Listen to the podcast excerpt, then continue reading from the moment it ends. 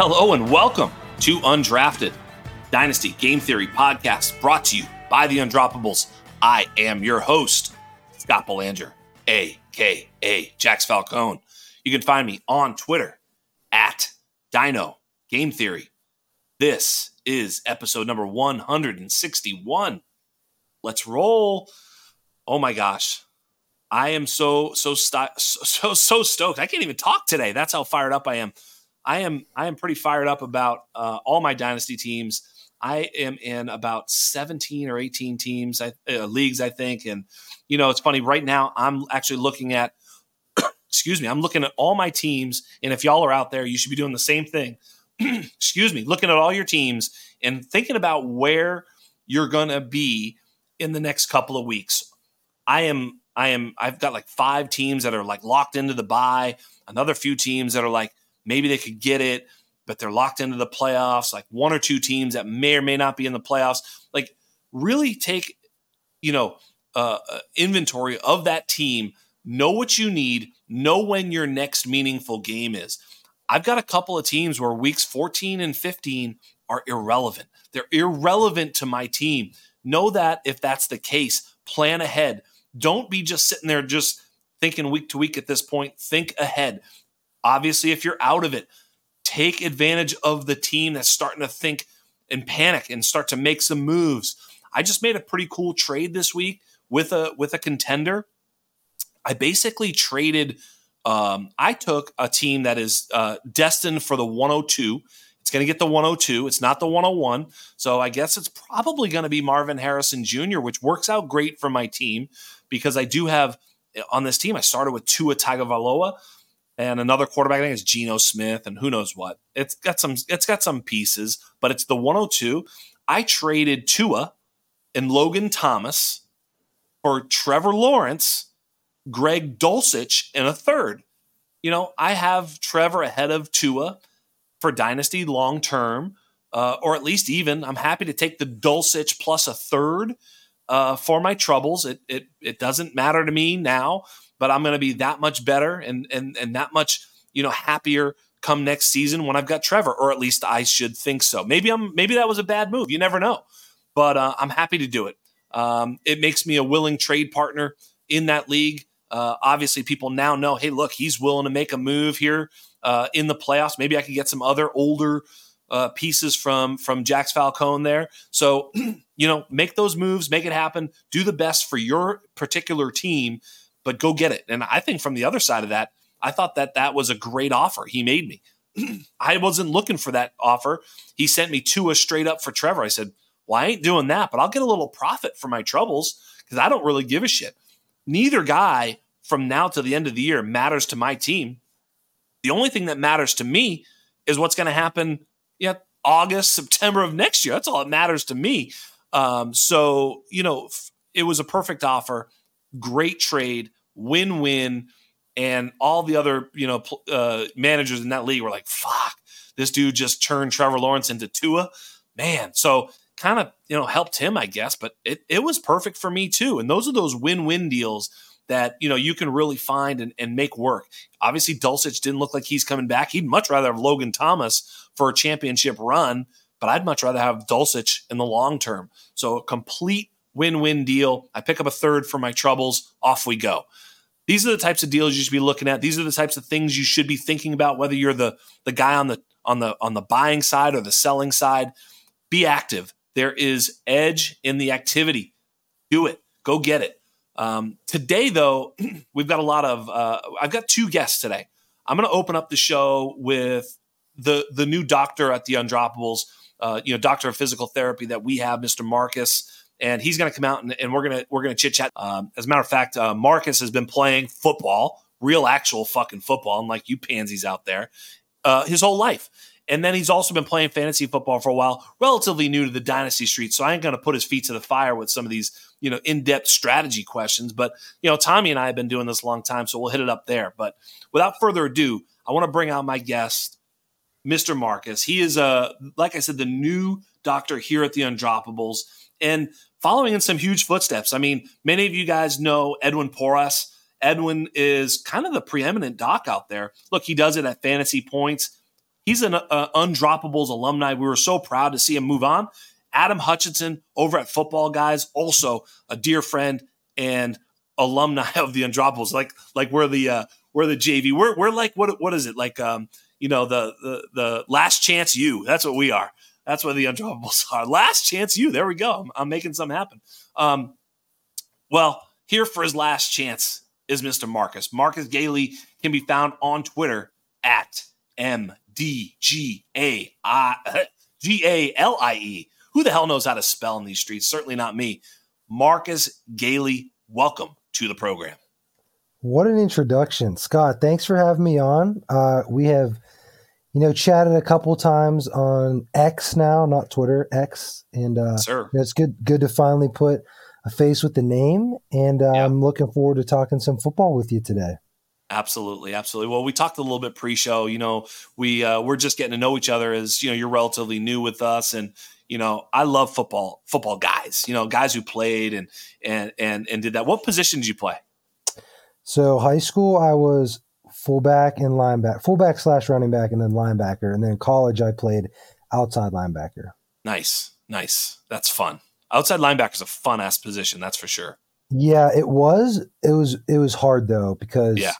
I went from playing inside my whole life to then rushing the passer mm. on these six four, six five, three hundred pound mammoth tackles. And yes. I'm a little bit undersized for that position. I was about, I'm about six one, and playing I was like two twenty-five, two thirty. But I mean, you think of your prototypical edge rushers, those guys are long and lean, things that I was not. So it was a challenge, but I embraced it, and uh, it was a lot of fun. It's funny though, because if you go to uh, to Marcus's Twitter page, which is M D G A L I E, if you go there, you'll actually see his his profile picture is like him and his family or something, and there's him and his family. Those are two things of the same size. He is the same size as the rest of his family. Uh, if you stacked them all up and like mushed them together, they'd be no bigger right. than him. It's kind of like fuck. He's like, I'm kind of undersized, fucking Hulk over here. Anyway. You know, it is what it is. What are you going to do? These fucking football football guys. You know, I played I played uh, quarterback and and uh, beat up on defense. I used to play some D N, but you know, hey, uh, the the game is so fun, and that's what draws us all together. That's why people are listening right now, because we are just, you know, it's just in our blood. I, I I told you pre-show, like I'm like I can remember loving the game and wishing I could play before I played, and then loving the game and wishing I could play after I played the game. We talked about having dreams about the damn sport. It's just a, it's just a special sport. Once you get to play it, uh, it, it, it just gets in your blood and it never goes away. Eh? I think what makes it such like a bond and so special of a sport is because like the act of like contact, like running yeah. full speed into someone is not a natural thing to embrace. Right. And you get a lot of people who play for one year, grown up, middle school, and then they quit because it's not yes. for you. So the people that can really like grind through that, stick it out, like there's just a mutual respect really from everyone who plays for a while. It's like, that's right. You're probably one tough S O B, and then you kind of just gravitate towards each other, and then that's that. That's my take. Yeah, that's like, right. It's not, yeah. No, that's right. I mean, I can remember like double sessions before, you know, b- before the season in high school. I can remember this vividly. You know, I had a couple buddies, of course, on the team. We would we would go out in the morning session in August in the fucking Northeast where it's just, you know, ninety degrees and humid, and we'd just be, you know, thrown up all over the place. And and we'd go for the morning session. We'd we'd, we'd walk back to his house, my, my my friend's house, you know, and there'd be like three or four of us guys, you know, at his house, and we'd literally just crashed somewhere in his like, you know, in his bedroom area. He would, of course, get the bed. I would get like a fucking corner of the floor, and we would just sleep like middle of the day. And there'd be four like teenage boys sleeping. Like that's not what teenage boys do, but it's just such a fucking grind. And then we'd wake up, get our shit back on, and go out for the afternoon session, which is like, like, are you kidding me? Like, this is not normal. This is not what people do. You know, uh, it was just double sessions. I remember hearing about it when I was a little kid. My brothers would be playing football. So it's like, oh shit, that's what this was. That's what they were talking about. And it was like, it's just, if you're not loving it, you're not going to do it anymore because it's too hard. Yeah. And I mean, you said it well. It, it's a lot of work to put in if it's not really something that you want to be doing. Like That's the right. practices, the just the physical strain, the lifting, the meetings. Once, like once you get to college, it turns into a freaking job between yeah. meetings, film, lifting, um, doing like community service things that the team has to do. Like it's really a three sixty-five day thing, especially once you get to the summer too with their workout programs. But uh, That's I right. loved it. I loved it, man. That's right. I really did. And, and and then you factor in Tech Mobile and you know Madden all the Madden. way through all the, all the stuff. It's like it just becomes you know the the schematics of it was always something that I loved. You know, as a as a quarterback and just the way I see things. I'm a strategist, uh, which was what makes me great at Dynasty. Um, I, I saw the game. I saw all twenty-two, you know, I saw it, you know, and that's, mm-hmm. that was something that, you know, was like a gift for me. I was like, just don't kill me. And I can probably get the ball there. I think I can do this shit, you know, it's like, so, you know, that's really fun. And, and then of course, all the pressure, you know, it feels like the, you know, especially in high school, the whole town, obviously if you play major college football, imagine what it's like to play in Alabama, the Roll Tide and, you know, ninety thousand, one hundred thousand people in a stadium and millions you know, all over, just know who you are. And if you make one little mistake, you're, you, you know, you're chastised. It's this whole pressure, and that pressure is, is fun. You know, the lights, the whole idea of it, it's just a beautiful, beautiful game. And that's why we're all here, but I won't wax poetic anymore about that. Maybe, just maybe people did come to hear us talk about that, but uh, that's about enough of that. I do want to ask you a few questions, especially because you are our new doctor of physical therapy here at the Undroppables. I want to ask you some more about a couple players I have in mind, starting with Jonathan Taylor. But we're going to do that right after this.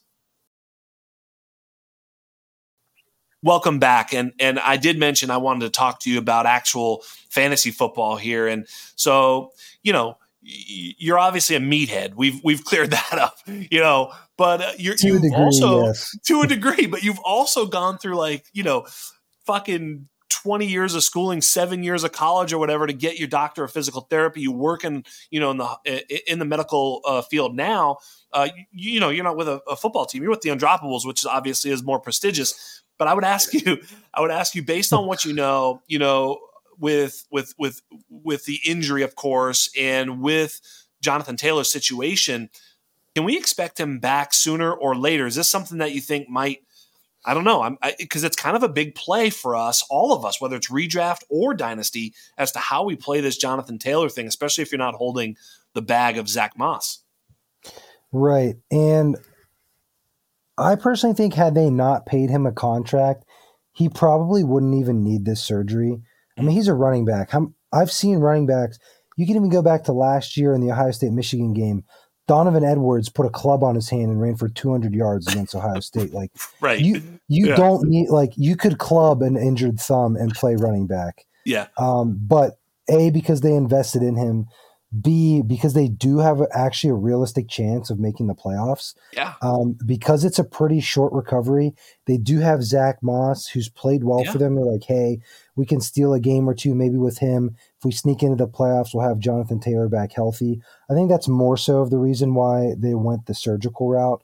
But uh, I think I read two to four weeks. I couldn't yeah. find the exact injury. It is a thumb injury. In terms of what ligaments or whatever, it, it doesn't really mean much to the average fan, so I'll spare, spare yeah, spare us the details. But it will be interesting to see from a um, ball security standpoint. Obviously, yeah. you talk about your three points of contact. You got your hands, elbow, and then against your body. But your thumb, like imagine holding onto a football with four fingers rather than yes. the thumb. That's going to be interesting. And, God, you watch these games now. Teams are so good at punching yes. the ball. It's actually insane. Like, yes. and I appreciate it too, because I played defense, but like watching how good they time the punches. And it's like, right as the person's going down and the ball comes away a little bit, boom, in comes a fist. But that's what I would be more concerned as, as like a Colts fan, more than as a dynasty owner, fantasy football, he's going to be just fine. But yeah. as a Colts fan, you, you really got to watch that ball security because your thumb is an integral part of holding on to the football. And we know how important turnovers are, or the lack of turnovers are in the playoffs, especially. So, yes. Yeah, I, uh, I'm I'm very, very hopeful on a couple of J T teams, although I would imagine a lot of J T teams maybe didn't uh, didn't advance in, in redraft. It's more dynasty, I would think, that uh, you know those teams are more likely advancing and with a with a prayer. Um, you know, the other guy that I'm actually really scared about, I had advocated for Austin Ekeler as a buy Uh, earlier in the season when he was coming, you know, when he was injured, I, th- I said, when he comes back, you know, he's going to be, he's going to, you know, he's going to get healthy at some point, and, and his schedule is cream puff city down the stretch. We've seen Austin Ekeler be great. He's come back from injury before. Like, he's just a tough dude. He's, he's a, he's, he's a, you know, P P R magnet. I was really excited to see, you know, Austin Ekeler's schedule down the stretch. Man, they just scored six fucking points against my awful, awful New England Patriots. He's been clocked on the, you know, the the whatever the, you know, the speed uh, out on the field is like at like twelve miles an hour or whatever. I'm sure it's not that, but like, he's not moving fast. It does not look good. He looks slow. He's getting caught from behind by like three hundred pound linemen. It is not good. And I'm wondering if if you feel the basic question I would ask is, do you think this is like the end of the line for him, or no, he was hurt, high ankle, whatever it was, and he's going to be back next year, you know, same old guy? I mean, obviously it's impossible to know, but just gut feeling based on what you know, what do you think here? So let me just preface this by saying the running back position is hard to diagnose regardless of injuries to begin with, because you see people who are like the top of the league and fall off an absolute cliff within True. two years and they're out of the league. Let, two recent people that come to mind, Jordan Howard, led, yeah. pretty sure he led the N F C in rushing, and then two years later, irrelevant. James Robinson, yep. uh, absolutely torched it his rookie year. Unfortunate injury his second year, comes back in his third year, is fantasy R B three after week four, and then it's not even – he's on the Packers, who yeah. promoted him from the practice squad. Like, he's been on four right. teams in one year. So yes. it's it's really hard. Leonard Fournette, position. Todd Gurley, right? I mean, you could you the know, list goes on. You could, and, and a lot of them are injury based or or just age based. Yeah, I mean, clearly the the cliff. I think what you're getting at is, dude, he could be fine, and the cliff could be here. We don't know. I mean, but you know, sometimes I wonder, like, you know, you look, because you played, you also understand it. Like, guys are broken. You know, like I remember when I was like a, a freshman or so, a freshman in high school, I, I remember going in the, you know, first time in a high school locker room, and guys were just fucking wrecked. I was like, holy shit, these guys are fucking destroyed and they're playing. Yeah. And I was like, wow, it's a dude. brutal, brutal game on the body. And yes. the thing, the thing what's tough about Ekeler is because he's not he the biggest guy. Yes. Well, that's the thing. So he's about five eight two ten, two fifteen He's an absolute specimen, but yeah. for N F L players, like, he's tiny. And yeah. his game was running routes out of the backfield, quick, yes. explosive cuts. Like, that's what yes. made him a mismatch. And that high ankle sprain, you know, I'm sure he's still in some pain. You know, he went on yeah. I R, I, I think, or he missed four games. But, um, you know, I'm sure it still doesn't feel great. And for him to no. cut and constantly plant, explode, Um, get in and out of routes with linebackers covering him. Like, if he's not able to do that to the best of his ability, like, you see then what he becomes, because he can't get away with it because he's not Derrick Henry size or right. A J Dillon or Najee Harris's size, where they're just so damn big that it doesn't matter. Right. Um, so that was a big part of his game that is now hampered by yep. this injury. Now, my guess is he'll probably be like, the season will end. He'll rest it for quite some time. He'll rehab it because, like, football is his job, right? So all he's going to do is get right for next year. I wouldn't be too worried about it for next year. But, again, the, that cliff comes anywhere and everywhere for any running back, regardless yeah. of age or injury. And sometimes you just don't know. Yeah, he, you're right about the one thing is, like, his his game is predicated on that the sort of physical gifts of quickness and explosion. It, because he was smaller, and, you know, look, it was pass catching ability, pass volume too, from a mm-hmm. check down, uh, you know, quarterback like, uh, like Justin Herbert. Not, not to say that he's just a check down player. He throws the ball down the field. I just mean he's more likely to check it down than run with it. Um, and, you know, for all those reasons, I mean, he was very, very valuable. ten targets a game sometimes. Um, you know, look, if the targets are still there, great, but if they're not gaining any yards on those targets, uh, they're likely to diminish, and he's likely to diminish. I am petrified of Austin Ekeler right now uh, as a dynasty asset, and uh, you know, sometimes it's just uh, you know, it, it's not the injury, it's the it's the accumulation of all those injuries that make him now just simply less than uh, going forward, which is uh, a big fear of mine at this particular point. Yeah, and plus people freak out, at least in the couple leagues I'm in, about age. He is twenty-eight. Yeah. Um, and one of my, I'll touch on it a little bit, in Dynasty, for running backs especially, I'm big on try to get rid of them a year early than a year late. Like yeah. you can deal with a year of Austin Ekeler maybe being a top six running back, not on your team, but then maybe the following year he falls off. Like I traded Dalvin Cook two years ago for a haul. And like last year he was very good. Now he's useless. So I'm yeah. like, I win. Like I, yes. I yes. suffered through one year of him being pretty dang good, but I got a nice return for him, and now he's unplayable. So that's right. Yeah, that's that. That is actually, you know, that's literally Dynasty Game Theory one oh one, is to definitely, you know, sell early rather than sell late. You know, if you're in a lot of leagues, uh, like I'm in, I, I've got a couple of Dalvin Cook shares that are literally rotting because he's droppable at this particular point. Yeah. You know, mm-hmm. even obviously in redraft leagues, he's droppable. He's not even rosterable, but I'm talking about like in deep dynasty leagues, you, you're looking at picking up like a C J Beathard. You look down your team, you're like, fucking Dalvin's fine. I can just drop his ass. Right. Like nobody yeah. might pick him up. You know, it's like, that's where he's at, this fucking guy, you know? Yeah. So um, I think, uh, I, you know, as much as, you know, people don't really like to talk about fucking injury doc bullshit, and you're not really that guy. So I wanted no, to have I'm, a little bit of I'm a, not. Yeah. I yeah. I like to talk about it. Like I know about the injuries. Um, I, I do the same thing with my patients in the hospital. Like I'm not going to tell them the like medical terms of everything what's going on. I'm going to say it in a way that they're going to understand, and then now use that to help them get better. Like I could tell you about the specific surgery Jonathan Taylor had and what they did and what they connected and blah, blah, but you don't care. Like, How is no, that going to affect? How is that going to affect him playing like as a football player? And like that's yeah, right. where like I'll touch on it. Like I do know obviously more medical terms. Like that's what my degree is in. But I like to kind of, and I'm not huge into like the research part. It just takes a lot of effort to do reading, and I really appreciate that. Like those people are amazing that can do that. I can't do that. Like I'm better yeah. on interactional levels. Like I love working with patients, like that's where I thrive. So that's kind of, I'm not going to be like the super geeky injury analyst doc. I'm going to kind of combine my playing experience with my medical experience and kind of approach it from that way. That'll be fun to see. And uh, I'm excited to see what you do with that. So definitely take that and run with it. But on that, in, in that vein, you're more of a football guy. So let's have, before I let oh, yeah. you go, and we're going to talk a little bit about the the top of the N F C, because first of all, Michael P. Duncan was in the green room, but now he's the, the green room is red room. It's now not the green room anymore. It's the red room. So now Michael P. Duncan is listening in the red and gold room because the 49ers went in there and kicked the ever living shit out of the Philadelphia Eagles. You know, that line, they were favored by, it moved all the way to three and a half. Uh, mm-hmm. 49ers were favored over the Eagles. All of us, you know, geeky ass motherfuckers thought that was too too a bridge too far.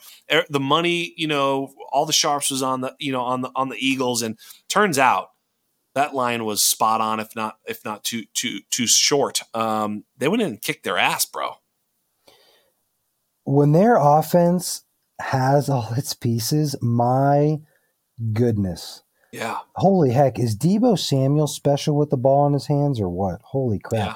Not even to mention you got Brandon Ayuk, who's having a top fifteen fantasy season, but in general, uh, you you probably can't name fifteen wide receivers playing better than him in the whole league, not even That's right. fantasy. Then you got Christian McCaffrey and George Kittle coming to the party too. Like, oh my God, they are they are a force to be reckoned with when yeah. healthy, firing on all cylinders. Yeah, both offensive line and defensive line are top in the league, or you know, among the top in the league.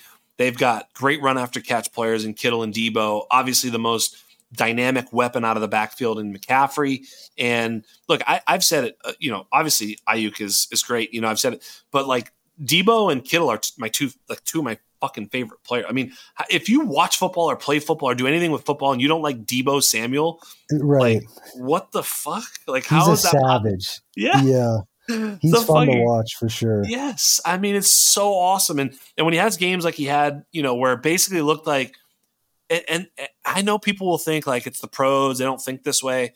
I'm telling you right now, dudes did not want to tackle him. They don't. They don't want to tackle him. No, and from a because at the end of the day, all these dudes are human. It's yeah. like the same thing when you see Derrick Henry's big ass running the open field, and you see like, no, thank you, you see a safety like kind of coming up. Like you have to make a mental decision, like oh, yeah. I have to run full speed into this dude who is two hundred twenty pounds of pure muscle, and it's going to hurt. And your yeah. brain's like, you're not. I'm not letting you do that. And you have that like little conflict, and by that point, he's by you. You yeah, he beat you him. Anyway. Yeah, don't break you. You're beat so, anyway, Chief. Yeah, no more thinking right. about it. You're buying. It's true. It's exactly that because you're like, uh, how do I do it? Because I don't want to be embarrassed too. Even if you're not afraid, you're afraid to be embarrassed, which is fear in and of itself. You're not afraid. Oh, he's going to hurt me. It's not like that. It's more like, oh shit, that's Deebo. It's it's just this like, uh, fuck, yeah, dude. You pause for one him. second, yes. and you're you're toast. You're toast. That team is so good. So, I mean. I think it's kind of clear that the 49ers are the uh, are the favorite to win it all. Would you agree with that? The N F C or just every like the whole, the whole the everything Super Bowl, maybe. Yeah, the whole thing. Uh, yeah, I mean they've they've looked the most complete team. The A F C is kind of falling apart with injuries, one one team at a time. It seems yeah. like, and uh, I mean the 49ers absolutely steamrolled the other top two N F C teams. So, yeah, barring, they sure did. barring injury, yeah, you, you got to think they're the favorites probably at this point.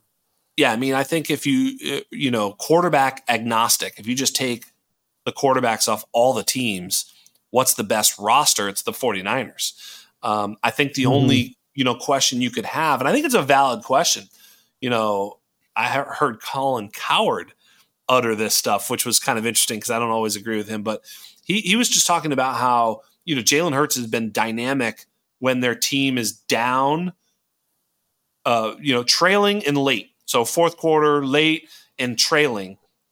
Jalen Hurts has been dynamic and, and dominant, whereas Brock Purdy has not been. Okay, well, that's interesting. That, that, that is actually a little bit true that if you think about the 49ers, they're a little bit more of a front-running team that doesn't have a prolific quarterback. They have the quote-unquote ultimate game manager. Now, uh, that's not said with slight to Purdy. I think he's fucking awesome doing so. But in mm-hmm. doing so, he's like, if they get into a, a, a weird script where they up, you know, they get down, maybe throws a pick six, and but now they're down fourteen nothing, that is not going to be optimal for the 49ers. I think, you know, I think at the end of the day, they would probably just continue to play the way they play, but it's not going to be perfect right. for them if they find themselves trailing late in the game. No, I agree. And kind of like what you said, they might just continue to run on the same script because yeah. when those plays are humming, they're going to put up points. Or like they had a lead against the Eagles. They didn't change a damn thing, and they just kept scoring and scoring. What, they scored on six straight possessions or something like yeah, that? Yeah, t- touchdown six straight. T- yeah, exactly. And I think, too, they believe in their defense so much, even without uh, Hufanga, who tore his A C L. Like yeah. their front seven is so good that yeah. I truly think like they could be down fourteen nothing and honestly not give a shit. They might not yeah. be scared at all. They'll be like, the defense is going to take the ball away twice. Like, we're probably going to score three times in a row here and be up by seven. That's right. Yeah, I think they'll feel that way. The only the only time I would I would challenge that is the later and later and later you go into the playoffs, the more the the lights start to shine bright. Like in the Super Bowl, that may be a little bit of a different uh, you know calculus. Correct. You know, the yes. coaching starts to hey, maybe we got to. Oh my say, god! What they say, your your buttholes get tight a little bit. Yeah, man. To, yeah, man. Yeah. The, that's absolutely. a real thing, man. You can see it in, in, in any sport, like yeah. basketball, hockey, baseball, football. When you start getting deeper into the season, man, you see mistakes that are never normally made in the regular season. You can so. see it in players' eyes. They're like, you know, a little bit wider, a little bit like more intense, a little bit not as freewheeling. You're like, oh, they're they're a little tight right now. You can feel mm-hmm. it. You know, you can feel it. The, the crowd isn't a home team crowd in the Super Bowl. It's like, you know, fifty-fifty. It's you know, longer timeouts, more time to think about it, a little bit more time to talk about should we do this, should we do that. I don't know. It's just a completely different type of setting, especially in the Super Bowl, but even in the championship games. You know, they're going to have to just make sure that they continue to play like they play. If they do, I think they're definitely the prohibitive favorite. You know, I, I do think that the Eagles, man, they're secondary and they're basically just their pass defense. A lot of it's the linebackers, especially the way they match up with, um, you know, San Francisco, who has all these sort of run after catch guys, Deebo, Kittle, McCaffrey, all across the middle, putting pressure on those backers to try and chase them. They may need to play them completely different. Uh, you know, I, I don't know, you know, some sort of dime where they're just constantly putting, you know, smaller guys on the, on the field, daring San Francisco to run. The problem with that is they'll get run the fuck over likely, but yeah. th- they've got to figure something out with this, the back end of uh, Philadelphia's defense, because they're getting passed on in a way that is, I just can't imagine them winning all the way through to, and win the Super Bowl with that, with that performance from the back end. Rewatching bits and pieces of that game too, they left their dudes out on islands for most of the, like, I'm not even talking about like corners covering one-on-one, but there was a lot of throws to those, the big three, uh, McCaffrey, Kittle, and Deebo, where it was single coverage, one guy to make a tackle. And if he didn't, there was yards of space. Those guys are so good at, like, yeah. you're playing with fire if that's how you yes. want to defend. Like, you yeah. want to put one undersized safety on Deebo Samuel running across the middle, like, he's probably not going to get him down. That dude is a tank. Like, yeah. And when he missed, and it happened twice, he took it forty-eight yards to the house. Literally, yep. He touched the ball seven times and scored three touchdowns. Yeah. Like, so, again, I'm not, like, a defensive coordinator or anything. I don't know what schematically like they should change, but what they should not do is leave any of their defenders in one-on-one matchups over and over and over again, because you're going to get burned by them, especially like other teams yeah. can probably get away with it, but not them. Yeah, exactly. That's exactly right. And and I kind of wondered, like, the best plan for Philadelphia to win the Super Bowl is for someone else to beat San Francisco before they get to them. You know, it's like, you know. Yeah. And I mean, Philly has a really good team. Like, a rematch would be tough for San Fran to do what they did the first time. I'm definitely not ruling them out, but uh, they gave up how many points at home? forty-two. What was it again? Yeah. In the forties? I don't know. I'm not looking. Yeah, too many. Yeah. yeah. Not good. You know, and, and they'll likely have home field advantage. It'll likely be in Philadelphia again. I mean, you know, even if they lose to the Cowboys, which I they probably will at this point, I don't fucking know, but their their schedule's cream puff city after that. So, hey, did you hear David Carr, what he said? Did you hear it or no? I saw the, like, quote. I didn't watch the full clip, but I saw the little cut up. Something about, like, Mar- Mariota playing. Yeah, yeah. Dude, I, I, I heard the quote or, like, saw the quote, and I was like, oh, he couldn't have said that. And then I played it, and he basically was like, if they want to get Hurts healthy, they should bench Mariota. And I was like, oh, see, he didn't say that. And then it was like, he was keep talking about it. And he's like, yeah, if they really want to get him healthy, yada, yada, yada, they have to have a conversation with Hurts and sit him down. And I was kind of like, well, that's kind of bullshit to begin with.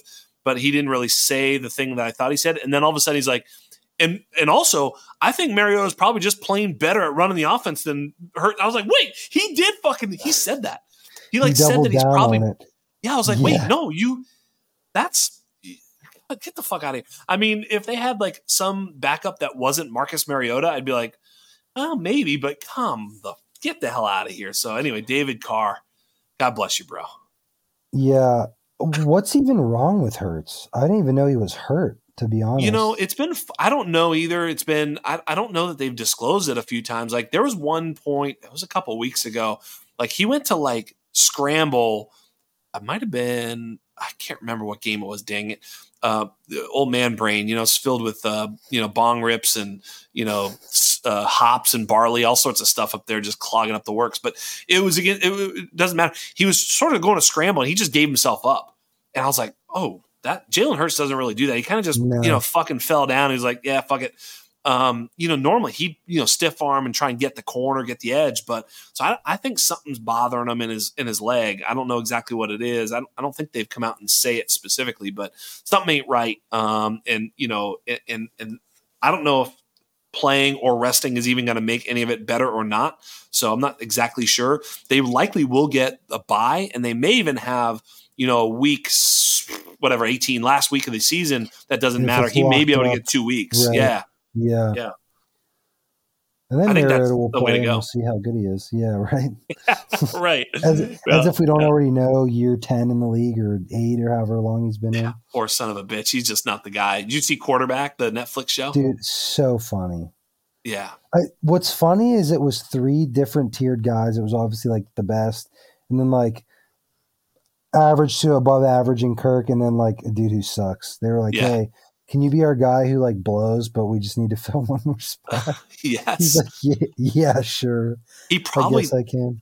He's so, he's just, he just doesn't have the it factor for sure. He's just way too mild mannered, way too sort of, he's just too like cool. He's a nice, seems like a very, very nice person, right? But mm-hmm. just not, not enough. Hey, there's nothing wrong with being a great college quarterback and just yep. not. How many of them are there every year? Like, yeah, great college players doesn't translate in the N F L, and that's fine. That that's is absolutely well. the way it goes, bro. It's just a, you know, I mean, you played at the college level and not even the highest level of college. But when you go from, you know, your high school playing days to your college or whatever, anytime you step up, you're like, holy shit. It's such it's all a jump. The, it's such yeah. a jump. Yeah. It's such a jump. And so the pros is the same thing. I mean, it's a fucking huge jump. Yeah. Like we had a guy just real quick. I know you yeah. got to get to Tommy, but we had a guy who I played with. His name was Lorenzo Jerome. And by far the most dynamic athlete I ever played with. He was incredible. We played the University of Montana. Um, and he had ten tackles, two interceptions, a punt return for a touchdown, and a kick return down to the three yard line. Yeah. And he ended up getting invited to the combine. He didn't get drafted, but he actually signed with the forty-niners. Um, and he played like three or four regular season games due to injury. But he, I think he only lasted like a season or half a season. Then he got cut. And now he plays in the Canadian Football League. But okay. the fact that someone like that I saw with my own eyes, like I played on his team, he was that good. And he can't even like cut it on an N F L right, roster. Yeah. Like yeah, that's yeah. the that's the comparison I use. Yes. And I'm just like, these guys are so good at football. Like it's it's ridiculous. Yes. yes, absolutely. Yes, it's the it's the old, it's the running back thing I say all the time, where it's like, you know, you watch a guy get the edge, and it's like, oh, it looks fast. I'm like, who is the linebacker there? I don't know. Like I don't know, but he may or may not have been an N F L linebacker, like whoever it was in you know college. Like you know, you'll see a play where you know against. Uh, I'll I'll piss off uh, Hutchinson, you know, against Purdue. Obviously, you know, some scrub linebacker from Purdue, and he just takes the corner. It's like you, you just don't know. And then you get to the league, it's like every linebacker runs four five four six. It's like so you're not going to just get the corner because every linebacker is that fast. Like it's just the way it is. So I, I'm gonna even tomorrow. So our teams are, are playing tomorrow. Oh, I'm God, gonna yeah. I'm gonna offer you a challenge tomorrow. Yeah. I want you to just, just start paying a little more attention to when someone catches the ball in what looks like open space. Yes. Just pay a little more attention to how fast that gets taken away. Yes. Yes. And when you start seeing like eight, nine yards of space and then the, the ball carrier gets one yard on the play, you're like, yes. oh my God. Yes. By it the is, way, two seconds wild. Before I let you go. I am old enough to remember when tonight's game, because we're recording this on Wednesday night, but it'll come out tomorrow. When tonight's game, the, the Patriots versus the Steelers would be must-see T V. That's how old I am. Can you imagine? Oh, you mean like six years ago? Yeah. It's so stupid. This game feel, is going to oh, be atrocious. I feel bad for the rest of America that's going to turn on Amazon Prime at eight fifteen Eastern time and suffer through three hours of Mitch Trubisky and Bailey Zappi. It's going to be so good. It's going to be, it's it's going to be so bad. It's going to be worth watching. It's good. Yeah. Yeah. I agree. Yeah. Somehow it's going to be like, it's going to be just like, you know, cover your mouth embarrassment. Um, but uh, good luck to you. I, I, you know, ironically, I will be cheering for the Steelers. Better uh, draft pick at that point. Of course, yeah, right. I want Caleb. I, I want Caleb. Anybody who doesn't want Caleb is just getting fatigue of prospect fatigue. It's Caleb Williams. Yeah. Stop the nonsense. He's the first overall pick. How about the fact that uh, TreVeyon Williams, I don't know if you saw it, is reportedly, uh, not, not for sure, going back to o- Ohio State. And earlier in the year, uh, Caleb was said to potentially be going back to U S C if he doesn't like where he ends up. And all of this N I L deal stuff, where these guys are getting paid now, creates some insulation for them so that they don't necessarily have to turn pro so quickly. Whereas before it was like, dude, I need to get my fucking money. You know, my family, the thing, I need to secure my future. What if I get hurt? Yada, yada. Mm-hmm. I got no money. I got no security. I need to get this done right away. I got to come out as a junior no matter fucking what. Now, especially the good players, not necessarily the scrubs. Maybe the scrubs are coming out. Hey, man, I need to get my money. I ain't got no N I L deal. I'm a fucking, you know, backup linebacker. I'm, I'm I run a four five. I'm going to go run that combine, get myself right. drafted in the third round or some shit, you know. Um, but these big dogs, fucking Caleb is multimillionaire right now. He could play another year, get more multimillion, uh, you know. So I wonder if that's having something to do with it. What are your thoughts? I think it's enticing to a degree, maybe more so for a quarterback than a running back because, like, yeah. you can't really get tackled as much. Yeah. But a running back, like, you only have so many carries. Like, not to beat a True. dead horse, we talked about this already, but we see the cliff. It comes at various ages for different people. Todd Gurley was like the yeah. cream of the crop and then retired at age twenty-five. Like, if you're TreVeyon Henderson, you played three full seasons in the Big Ten. Like, dude, yeah. declare, go to the league. And, and like, by the way, the dead horse is actually Austin Ekeler. Oh. sorry, sorry. Uh, Austin Ekeler, dead horse in the lead for show title, Mister Marcus Gailey. Thank you so much for coming on the show, man. You are outstanding. I appreciate you, man. Hey, thanks for having me. Uh, so this was this was a fun podcast. I'm glad I got to do it, and hopefully we can run it back again someday. Absolutely. I'll have you on again. We'll do, uh, we'll get you a little bit more, uh, you know, prepped up for some stuff. Maybe we'll do, uh, we do an uh, annual N F L draft show. Um, you'd be Ooh, perfect yes. for that. Yes, please. Right? Absolutely. Yes, please. So okay. It's a lot of fun. We, we, we've done it a few years in a row now where we do, uh, you know, uh, each, each guy takes a f- couple of teams. Like if there's five of us, each guy gets five teams or, you know what I mean? And so, okay. yeah, so you draft for five different teams and, you know, yeah, so it's like a four, five, six man show, whatever, however we divide it up. So yeah, maybe, uh, maybe you'll make the cut for that one. That's, a, that's a fun oh, show to do. It's a fun crossed. show to do. That sounds yeah. fun. Hell yeah, yeah. And we don't do what we think will happen. It's not like a mock draft. Like, oh, I think they'll do this. It's what you would do if you were the fucking G M of that team. That's a good spin. Okay. That's it's a good spin. Yeah, it's a lot of fun because then you, it's your opinion. Fucking tell me what you do. I think they'll right. probably go linebacker here. It's like, fuck you. Would you take a linebacker, motherfucker? You know, right. No, I wouldn't do it. You know, it's right. like, right. You know, yeah. So there you go. So anyway, cheers to you, brother. Thanks for coming on. Thanks for coming out here, man. The people are going to love you. They're going to go see your gigantic self and, and your family on your Twitter page. Go click the follow button. Go interact with Marcus. He's a fun time. And uh, we're happy to have you at the Undroppables. Thanks, buddy. Yeah, appreciate it anytime. And welcome back to the program. That was pretty awesome seeing Marcus come out here. And and as promised, second half of the show is just me and Chalk. Uh, I know some of you were expecting Tommy this evening, but nope. Uh, I've replaced him. He tagged out. He tapped out. I'm, I've got Chalk for the evening. So Chalk, you know, it's funny because we were talking about, you know, the – I ended with Marcus talking about the the the fact that we might see more players return to college because of the N I L deal. I mean, I don't know how much of an impact it has.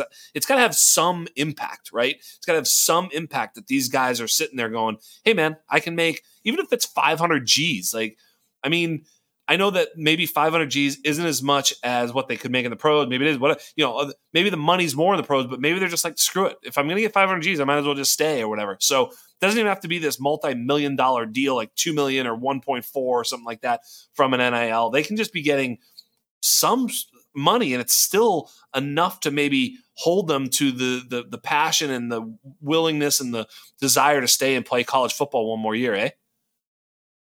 Yeah, it is kind of curious though, isn't it? Um, yeah. You know, I think you bring a good point up with the N I L and how that's changed. you know, college athletes, you know, willingness and ability to stay stay longer. And, and, and you know what? I, I think staying in school longer is, is, is probably a, a good thing for these athletes, right? Ultimately, it gives them, you know, long-term stability and flexibility. But, um, you know, we're not here, like you famously say, to talk about uh, education or higher education. But, um, no, but, you know, going back to, you know, to Henderson and, and what's going on, you know, I think the N I L stuff does affect it. Although, uh, you know, it is interesting because if they're not making a couple million dollars on an N I L deal, then, you know, is it worth the injury risk of staying yeah. in school another year and yeah. then potentially foregoing? I mean, I guess even on rookie pay scale, you're not becoming that rich either right away. Yeah. But especially at a running back position, right? Like, wouldn't it, you want to get it, into the yeah, league and get earlier second contract? I mean, if you're signing your second yeah. contract at twenty-four instead of twenty-six or whatever, you know, it's like you probably have a better second contract, you know? So, yeah, yeah. I, I, I agree with you there. I just wonder. I mean, you know, I mean, look, Travis Etienne did it. I, I, I sort of just said on Twitter, I said, you know, um, TreVeyon's pulling a Travis Etienne, and, and and it is. It feels like, oh my gosh, you know. I mean, we all thought Etienne yeah. and Najee were coming out, and they didn't. And Chuba was part of that class that, you know, he chose to stay back too. And uh, yeah, it's just kind of interesting to watch running backs stay, and you're like, bro, go get that dough. And uh, I I guess there's, I, I I can't imagine, because I mean, if it was my son, I'd be like, hey, listen, go get that money, let's go get that bread. You know, this is this is your opportunity. You're healthy, and you know you're going to be a second round pick or whatever the case is. So I don't know. I'm I'm sure he was not told that he wouldn't be picked with a premium pick or something like that. I I, I don't I don't suspect that at all. I think this is one of those, you know, like I said, Travis Etienne situations where he just wants to stay and, and compete for a national championship. I, I don't know. I mean, who knows? But it yeah, does I mean, kind of it's, it's, yeah. I so mean, go ahead. No, no, no. I think it's cool though. I think it's cool for college football, and I mean, given what's going on in, in that sport.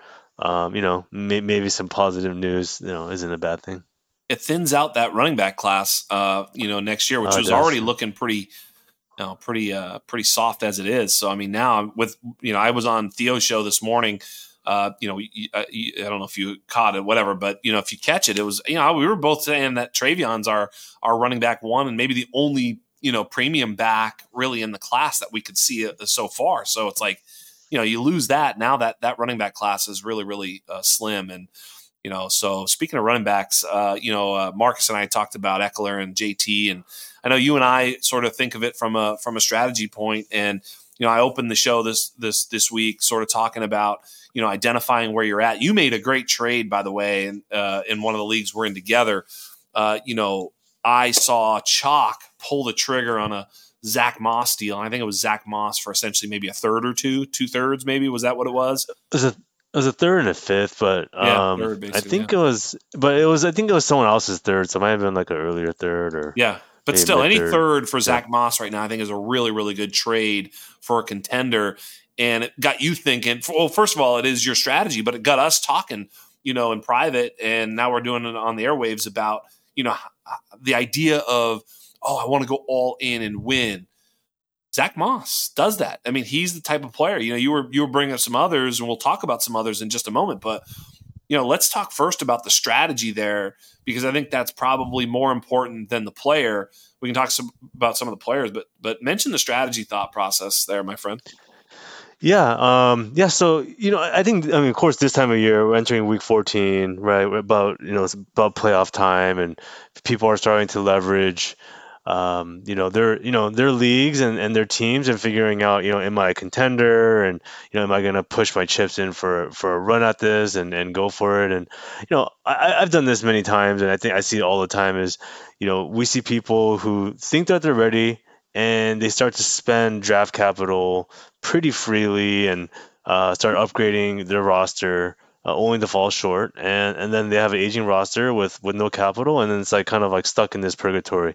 Yeah. And and then it got me thinking about, okay, well, what's an alternative? And it's not like this is a novel concept, but and I know people have done this, but for me, right, really really attacking the leagues with this kind of mindset, which is how do I go kind of this all in approach, but look look at players like a Zach Moss, like maybe like a Jerome Ford, right? Like these, you know, Keaton Mitchell guys who are, who are you know, productive. And Keaton Mitchell, maybe not the best example because he's younger and, you know, he has a lot yeah. of hype in dynasty circles. So, but like a Zach Moss who's been, right, like he's been passed around and, and, and left for dead more than once.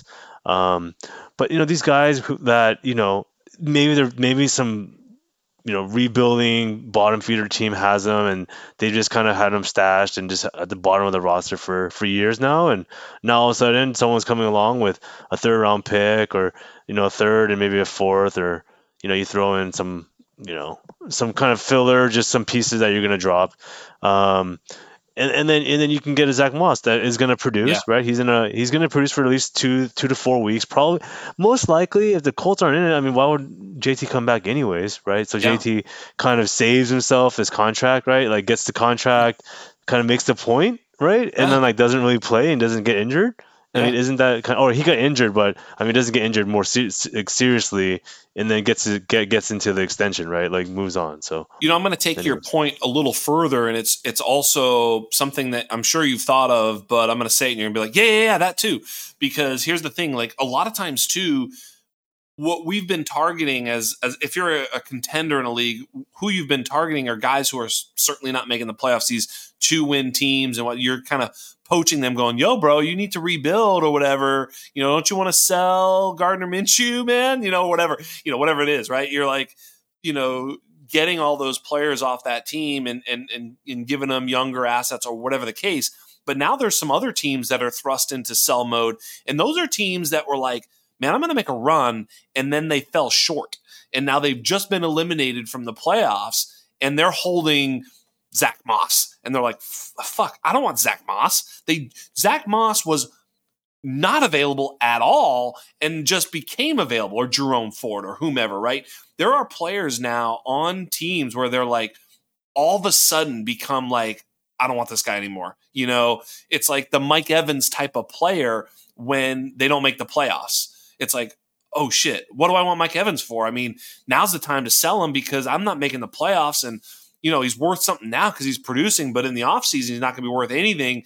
I better get off him right now. So they're they're pressed into sell mode, you know, on on a on a number of different players that you may be able to get a, a I don't know about a discount, but you may be able to get that weren't available a week or two ago. So those are also teams that you can now start to talk to that you couldn't talk to before because they were previously your competitors. That's such a great point. Um, yeah, because because the market is so fluid, right? And at this time of year, I mean, I was in a league actually today, and I'm like right there on the sixth seed.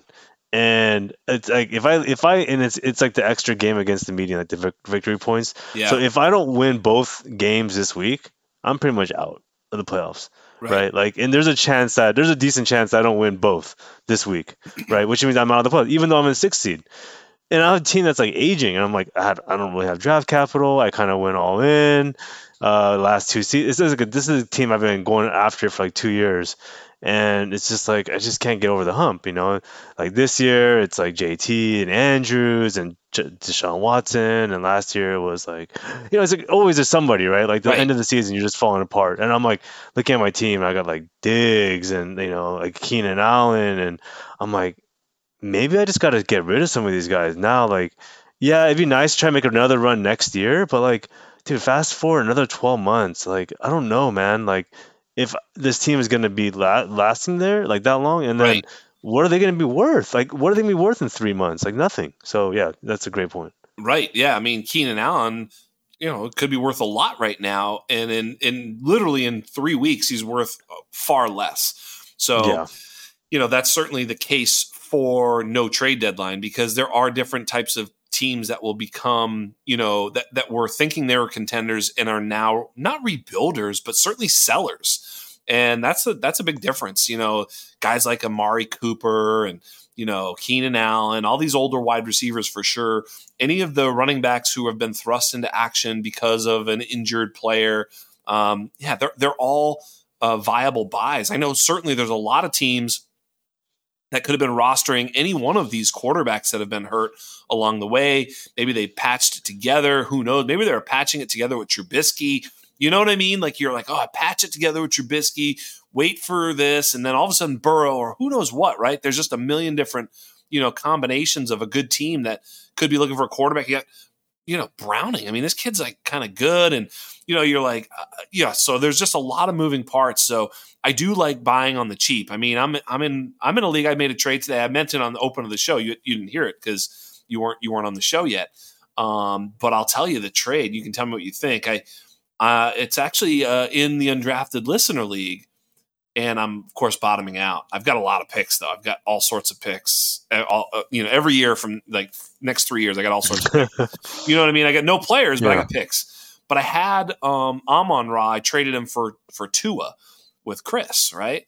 And so then Chris um, loses Trevor Lawrence recently here and got panicky, sends me Tua for Trevor straight up.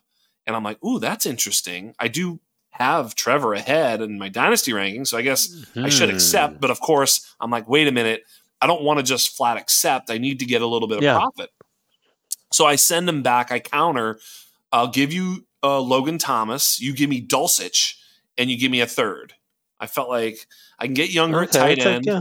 I'll pick yeah. up a third. I probably could have maybe asked yeah. for more, but yeah, you could have, you could have. I, but it's, it's, it's, it's. You weren't, you weren't trying to like really juice him. You're, you're no. gonna squeeze a little bit, but you weren't gonna like put him in the blender and to juice yeah, it. Yeah, you know? I, I felt like, yeah. hey, let's make a fair deal. I mean, obviously, you could go yeah. and just, just torture that whole trade out and and actually yeah, course, ruin yeah. it sometimes. Because like, you know what, forget it. I don't even want to fucking do it anymore. You know, you can do that. You can. You're like, you know what, fuck it. I'll just yeah, talk to somebody yeah, else. Yeah, but you know, yeah, because you know, because sometimes like you don't really need to make the deal either unless it's like, you know, interesting, like it's it's yeah. entertaining to you, so yeah. yeah you'll push it, but yeah you might lose a deal too. yeah so yeah so yeah, I, getting I made, the third and younger tight end, that's good. I made that yeah. deal and I like that you deal. know that's a win-win. Like it's a win for him because he gets the quarterback who's currently healthy and scoring points as opposed to the one that's not, that could be a problem the whole way through the playoffs. It could be like, oh, he played, then he, oh, re-injured, had to come out. Like, even if he plays, it's a problem for him. And I get the, you know, I get the the guy I kind of prefer in a vacuum.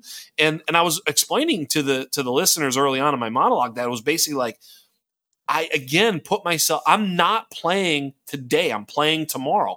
So I literally have to put on my future goggles and go, what do I want in three or four months? And in three or four months, Dulcich, greater than arrow, greater than arrow, greater than arrow, Logan Thomas, because Dulcich will again have, look, I don't know if he's ever going to be good, but certainly the value of Dulcich will far out uh, exceed the value of Logan Thomas.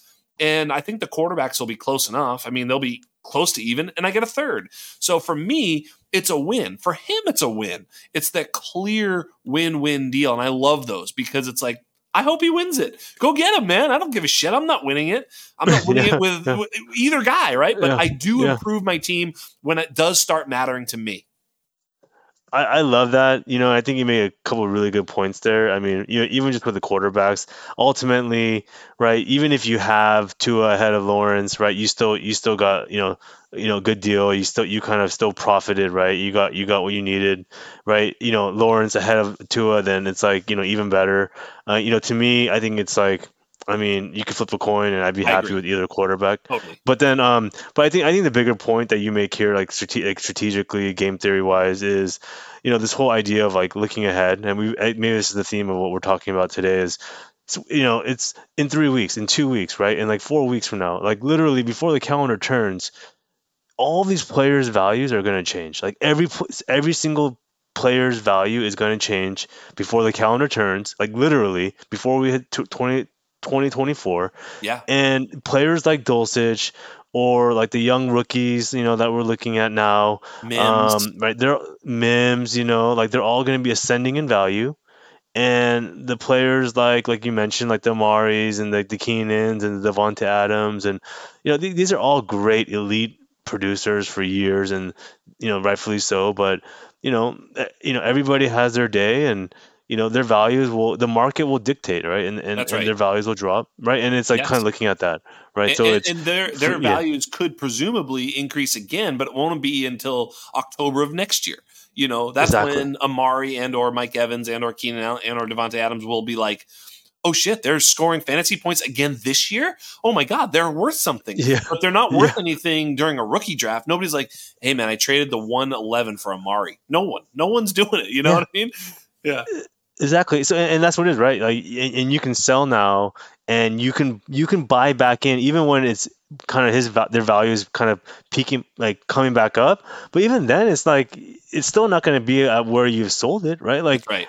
Because their their value is going to drop so much from now f- until then, like, and then come back up. That you know, yeah. Anyway, so yeah, um, there's some really good points that you made there about. Um, Just like kind of that forward-looking perspective, especially right now, like yeah, literally and, the and, next couple and, weeks. And that's when we talk about, I got into a conversation with Scott Connor a few weeks ago about buying production versus buying value. And he, he um, had a little bit of a different take on the value. When I, when I say buy value, all I'm talking about is an ascending asset. There, in other words, I could care. Dulcich is worth shit right now because he's not playing.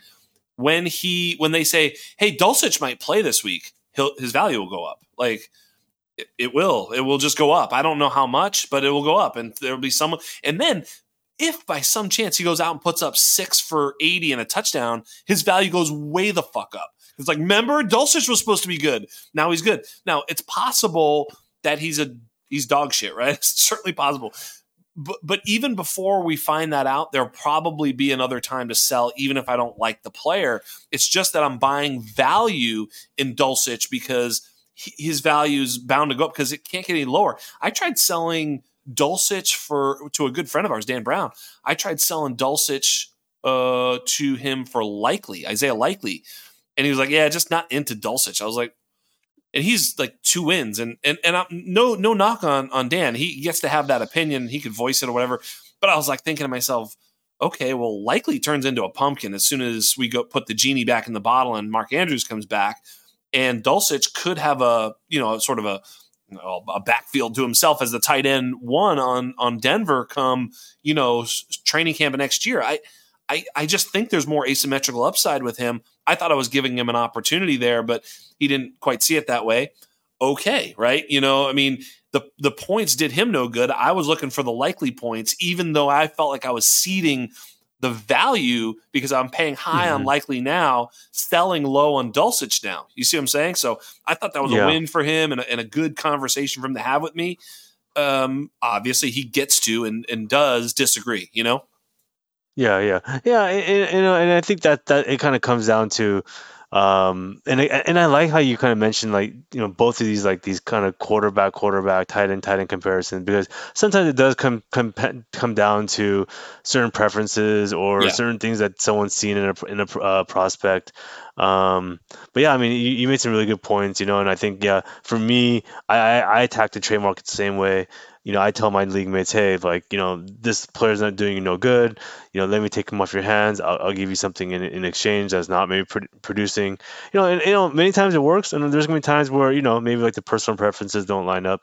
Um, one trade I actually made recently, um, and it's kind of along the same lines of what you've been talking about. I want to get your thoughts. I didn't ask you yet bef- uh, about this, um, but I, it's a contender, right? And it's it's a pretty good team. Um, I mean, it's, it's probably one of my favorite, my favorite teams, and my my tight end is uh, T J Hawkinson, my starting yeah. tight end, and I traded away Hawkinson for uh, Sam Laporta straight up. Yeah. I also have Trey McBride.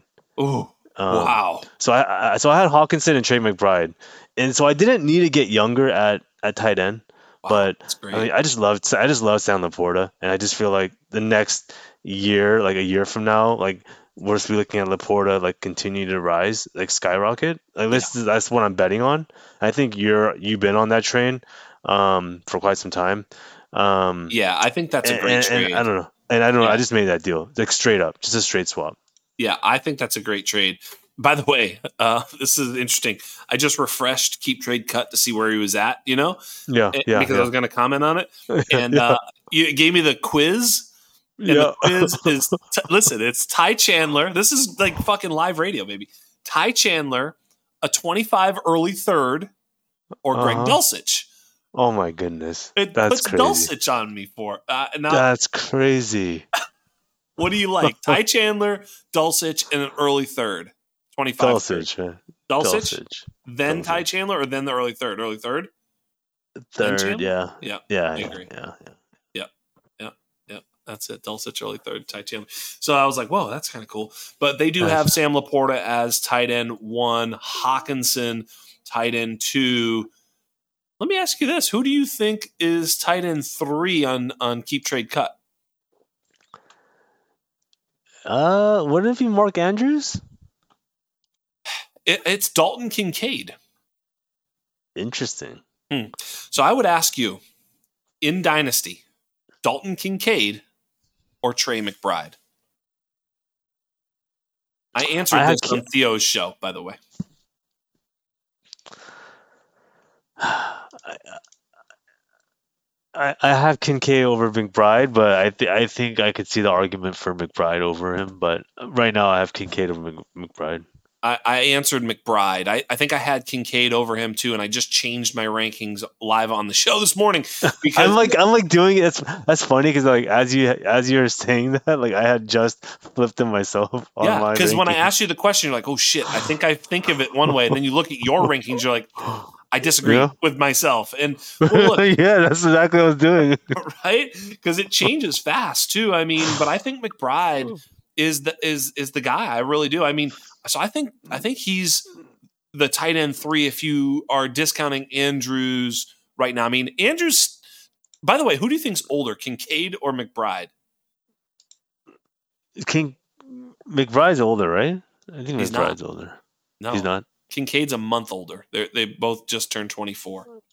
Okay, so McBride's pretty young. Kind of crazy, right? So I mean, then I definitely yeah. like McBride as well. You know, I mean, like he's he's young. So I mean, I mean, for me, I have Laporta, Hawkinson, and Andrews in tier one, and then yeah. I have McBride, Kincaid in like tier two. Like yeah. that's yeah. Like, And and finally, kind of. finally, the ship has sailed on Travis Kelsey, tight end one. And I explained on the show oh, this yeah. morning. Yeah, no, I explained on the show this morning.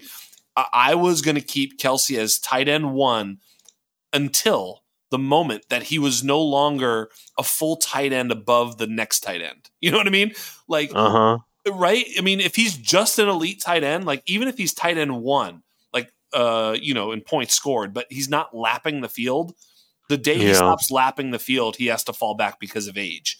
The age was bullshit if he's just going to be so fucking good that he's worth two tight ends. You know what I mean? Yeah, yeah, then, true. Yeah, just give him to me until he doesn't do that anymore. The moment that stops, which has been this year, then he, then you have to take him out of there. And, and yeah, I, I think it's fair to have him probably behind all those guys. Like, so prob- what's that, tight end six? You know, I think that's fair. Tight end six, yeah. I, I think that's fair, yeah. I mean, after this year, I mean – where is he going to be? Yeah, definitely tight end six or lower. I mean, because now, right now, you're like, okay, I get one, maybe two years of production here. That's all I'm getting. It's it, it's knocking on Father Time's door here. So really, yeah. really is, man. Like, yes, yeah. I mean, yeah, he's like, I mean, yeah, you know, he's right there. I mean, Kittle is right there, right on his heels, right? Isn't it? Like, and then like. What do we do with Kyle Pitts, man? Like, he's just tumbling, bro. Like, I don't even know. Like, like he has nothing buoying him up except rookie season at this I point. Mean, I hate to say this. It is, but zero shares, zero cares, motherfucker. Damn. You know, you know what's funny is I had zero shares, zero cares until um, I just started buying like, on the cheap, you know? I was like, yeah. oh, he's like, he's cheap, you know? Like, people yeah. are bailing on after the second year. So I started yeah. getting him. Yeah, I don't have a lot. A I think I have like, I think I have like two or three shares of them. It's probably a buy um, window, honestly. I mean, it, it you know, it really is. I think you know, someone who's ho- here's the thing: someone who's holding Kyle Pitts is fucking hates him right now. You know what I mean? And yeah, but like, yeah, exactly. But it's so, so crazy to think about it. Think about it, like yeah. from his college and rookie season, like his value, yeah. right? And then I wonder how his keep keep trade cut chart looks like. It just must be just like a nonstop down, just. Down, yeah. down, down, down, down, down. Yes. Like just yes, never ending, just forever. Just, forever. Right? Yes. Like it, it, his value yeah. has just been dying for years, like two two years now. I'm going to his all-time thing. You're going to? Yeah, I mean, I guess there was a couple of spots where he spiked, but it's basically just been downhill the entire the entire time. Yeah. Just, oh, yeah, just I awful. see it. It's down. Yep. Yeah, and I, I think that uh, was... hasn't been yeah. as fast as I would have expected. No, but it's bad, man. It's really bad. I mean, obviously this year too was was brutal um, because this year was like you, you turn around and it's like, oh, my God, you know, what what, what is this guy doing? Like this guy's getting outproduced by Jonnu Smith. I mean, that's a fucking comedy. You know, that's a comedy.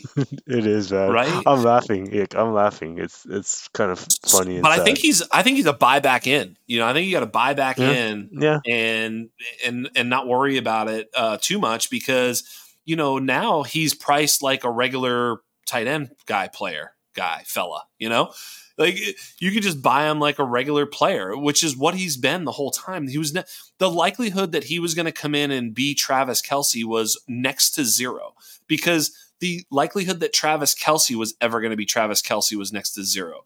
That's a, that's a, you know, that's a, a fucking lunar event. It's like, oh my God, uh, you know, these things don't mm. happen. Even, You know, yeah. injuries and everything, you know, Andrews starts getting going. He fucking hurts his foot. Like there's just the, the whole Travis Kelsey result is a one in a thousand. If you run the sim, I mean, just absolute perfect run out for Kelsey the entire way.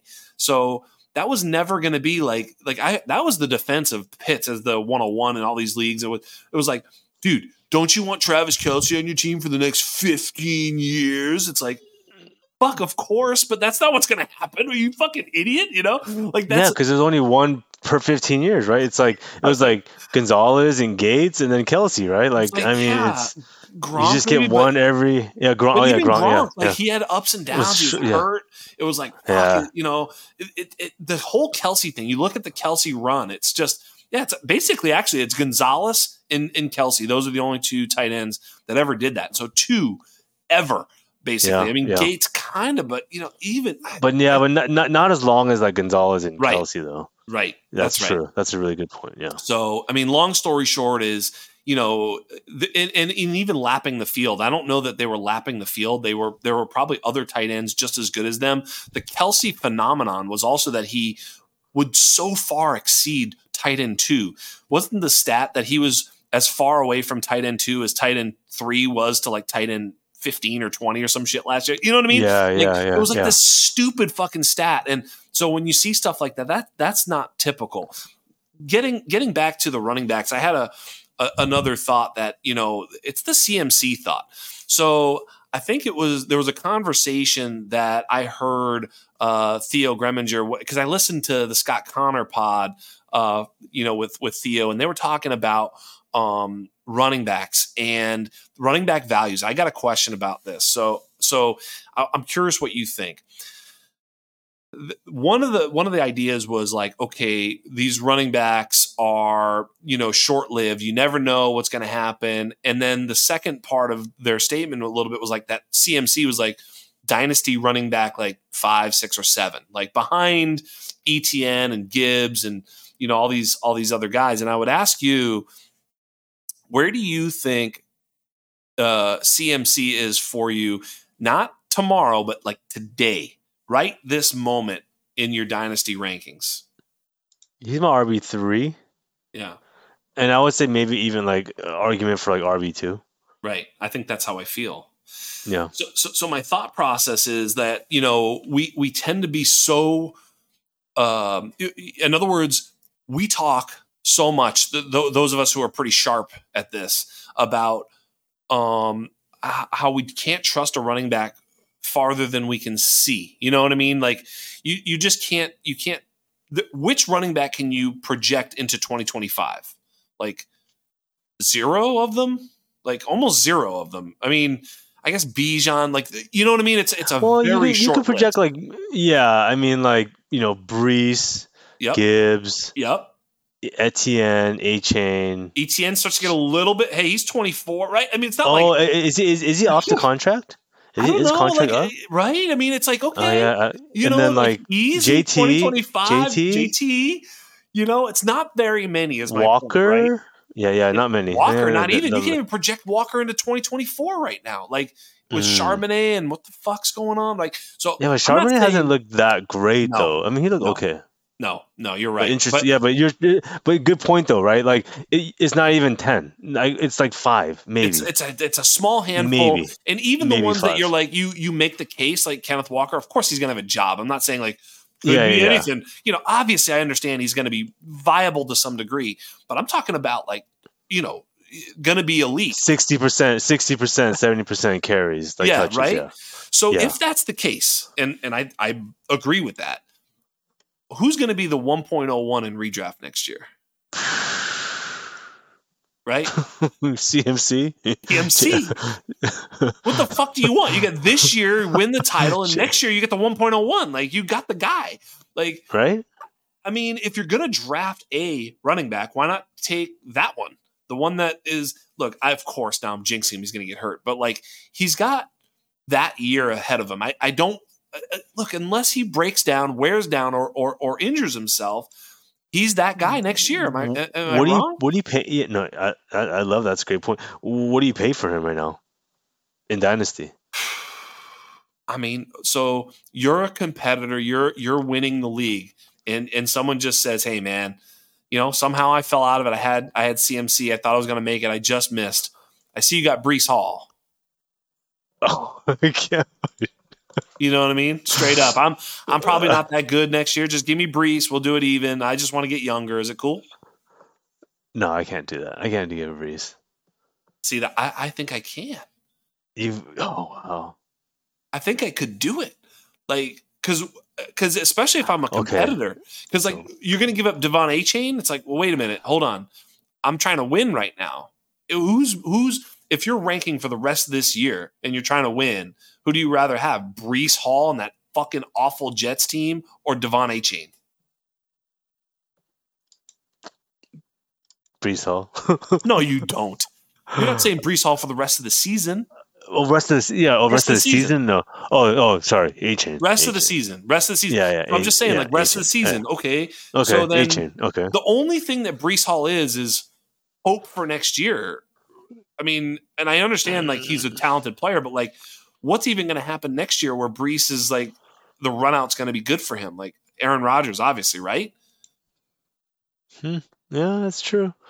Like that's it's got to be Aaron Rodgers. But, we we but, need him. But even in a bad offense, Breece was still producing some pretty good numbers this year, right? I mean, yeah. I'm like, I was saying it with like kind of mid-level confidence. And that, that's like not even a year off of A C L. I mean, yeah. You know, look, I love Breece Hall. Don't. Yeah, this isn't a knock Breece Hall. This no, I know, like, I know. I, I guess, I guess, I'm, I'm, I guess, I'm trying to make an argument for why it is Breece Hall, but it's hard, right? Like, and it's you're making the point, right? It's it is hard, but I'm just saying, like, so far, if we're winning money, I'm I'm going for money. We're gonna win. It's a it's a two hundred dollars league. We're gonna win, you know, a thousand bucks. You know, if we win this one, and next year another thousand. Like, let's fucking win a couple G's. Like, I don't give a fuck about twenty twenty-five. Like, I mean, yeah, sure. I'd rather have Breece in twenty twenty-five, presumably, but I don't think I'd rather have him this year, and I don't think I'd rather have him next year. I mean, but you maybe know what? You know what? It, it, it's like this like math game I'm doing too. It's um, so he's twenty-two right now. He's and Breece was young when he came out. Yeah, he is. He's, he's, he's, only, he's twenty-two. He's twenty-two. He's Just twenty-three. He's young. Well, he's twenty-three in May. Yeah, yeah, he'll be twenty-three. And then, he, and, and then he's twenty-four next offseason. So, if, like, we're talking about C M C, right? This year he's going to win, and then next year he's going to, you know, right? Like, and then we're kind of waiting. It's like, well, Breece will be twenty-four. He's still young. He's still young. Right? He's but then, great. Like, but then, but, but then the window starts to, like, shrink. So, you're making a good point that McCaffrey, yeah, he's old, but he's he's like a unicorn. He's like like the Kelsey, right? He's like... It doesn't matter how old he is; he's going to keep playing, and yeah. he's a special type of player. I, th- um, I think. I and, think after yeah. the season, right? So going into next season, I think it's clearly Breece, right? So this is one of those situations where it's like, I, I do because I mean, Breece should get a better offense. Like they're talking about trading for Devontae. Like imagine if the Jets have Devontae Adams, Garrett Wilson, Aaron Rodgers, and it's like Breece Hall. You're like, oh my god, dude, that sounds yeah. like that sounds fucking fantastic. So I know it's a short-sighted answer, and it's probably still Breece. I'm not even saying – I'm just saying the conversation, if you're trying to win money, is not crazy on C M C, only because I think he's got two good, solid years, meaning this one and next one. You know, I don't know what happens after next year. I mean, gosh, you know, he's he's been injured before. Obviously, injuries happen with running backs, but – who was the most durable running back in the league this year? It was supposed to be Nick Chubb, you know, so you never fucking know. Yeah, I mean, he's he's one of those players that I'm starting to feel like you, you don't want to bet against, you know, like in terms of like just playing beyond what, what we think he can play, you know. I mean, that's he's right. twenty-seven, he's putting twenty-seven. Up these numbers. It's he's crazy. twenty-seven, putting up these numbers. Like, it's it's unbelievable. Like, so it's then, unbelievable. So then what about what about this? Devon Achane or Breece Hall? Devon Achane's twenty-two. They're both twenty-two. Let's just say they're the same age. Devon Achane's a little bit younger, but whatever. Devon Achane or Breece Hall? You certainly want Devon Achane for the rest of this season, but still Breece Hall in Dynasty? Yeah, I still like Breece Hall in Dynasty. Yeah. Yeah, hmm. I, I I think I think Achane is like a like a like a more explosive home run hitter type back, but Breece Hall is an explosive back too. Yes, and for me, Breece Hall just seems like he can handle a larger workload, which means more volume, which yeah. means more touches. He's an efficient player, so like more volume plus efficiency just means like a lot of points. Yeah, so that's just the way I see it. I mean, but if you're just You know, and I and I have them like, you know, kind of a tier apart, at least yeah. for me. Yeah. Right. So I tell you, uh, if yeah. this Devon Achane thing, if if if if if they play him like Mostert, I mean Mostert's like thirty-two. I mean, the, if Mostert comes back next year and still is a thorn in Achane's side, that would be like a complete surprise. Um, you would think that next year he would have the sort of backfield to not to himself, but to lead for himself. Like he'll be the lead, you know. The lead back as much as he can eat, you know. And do you I think? Th- yeah, go ahead. Sorry, no, I'm sorry. Okay. You go ahead. I was gonna say, I think. You, you, yeah, go ahead. Do you think he could? Do you, do you think he could um be like even like a Travis Etienne, like handle that kind of load? Like, do you think he could handle that kind of volume? Like that. You know kind what's of crazy is I hope that they don't ask him to do too much because what he's doing, like in the four games he's played more than five snaps, he has over one hundred ten yards. And at least the touchdown, generally multiple touchdowns. Like he's been like one hundred ten, one hundred forty, one hundred sixty, and one hundred seventy yards or some straight, you know, and like, I mean, he's just been off the charts. So, I mean, and that's playing behind other players. So, yeah, I just think that he's so, so dangerous in that offense that, look, I don't care if they bring in some sort of, you know, other player. I, I think they kind of need another player, even if it's Mostert again, and it's a little bit, it just shades more to Achane than to Mostert. I am fine with it. Like as a as an Achane manager, I'm not hoping that he gets thirty. I, no, don't do that at all because you're going to break him. Don't break him. You know what I mean? Be careful with yeah, that. Yeah, yeah, yeah. Just let him run yeah. for a couple touchdowns and get him right out of there. You know, I, I won my week. It's fine. Yeah. You know, so it's almost, you know what I'm saying? It's almost like that where you're like, dude, easy with him, easy with him. Um, You know, it's kind of like uh, Tank Dell blocking on the goal line like that. What the fuck's he doing? You know, but you know, at the end of the day, that's what I'm saying. Like, I think Achane offers tremendous upside in in in, in you know in the sort of the tournament style of of playoffs, meaning fantasy playoffs, where if he has those big spike weeks, it's like he'll just win a week. You know? Oh yeah, yeah. I mean, right? So like Achane. Other than McCaffrey, I think he's the R B two in terms of that, right? In terms of who's most likely to win your week, it's Achane. Yes, one hundred percent. You know, no, so, no, no disagreement there. Like if yeah. yeah, if we're doing a like spike week, you know, ceiling play, but also like a really good play, yeah, like it's yeah. C M C Achane, yeah, one hundred percent. All right, I got one more for you, and it's Kyren Williams. So, like Ooh. I think I said this, and I, if I told you. Kyren Williams will have a sixty to eighty percent, you know, uh, share role for the Rams next year. He would be the R B eight, right? Like he'd be right after all these yeah. guys, right? yeah. Like he, as it he is, he's the R B nine in Dynasty on Keep Trade Cut. That feels that's very crazy. Rich. Yes, that seems you. Crazy to me. Yes, yes, yeah. Feels too rich, right? Way rich. Like, really? Yeah. Like, ugh, come on. Yeah. I agree. Uh, like, I I, ha- I mean, before this run, like, let's just be real. Like, before this run, he was like R B sixty or something, right? Yes, like, correct. Was he even ranked? Like, he no, wasn't right. even ranked. So, like, the fact that we even have him in the top fifteen, top twenty range, if not a little bit higher, like, you know, like, Like that's already a huge testament to like him and uh and us like adjusting our process, everything, right? But to put him at like R B eight, like that's that's rich, you know? Like I could see the argument, I guess, but I mean, even players like Javonte or Rachaad White, like how would how could you put him ahead of that? So on, on September seventh, so literally right before the season, he was the R B sixty-nine in, in Keep Trade Cut. Exactly, exactly. See? Yep. So, I mean, yeah, he's he's a smashing sell if you're not in the playoffs, because here's the – I actually went to buy him, and I, I certainly was not offering this type of value for him, to be fair. Um, I was buying, trying to buy him in a league, and the guy sent me a counter, and it was like with multiple first-round picks, and I was like, whoa, what the fuck are you talking about? You know what I mean? And mm-hmm. clearly the market would say that that is not even crazy. But I was just like, I, I am of the opinion that if I can sell for any single first, I would do so personally, you know, because oh, there's, yeah. there's a possibility that he is a timeshare back or even a backup running back in the league. Now there's not as many uh, rookies coming in, so that gives him some cover here, but you know, there's a lot of things that can change. And I've seen this movie before. We've, we've seen this happen way too many times with too many different running backs every single season for it to be, you know, just wheels up all the way, all the way with, with Kyron.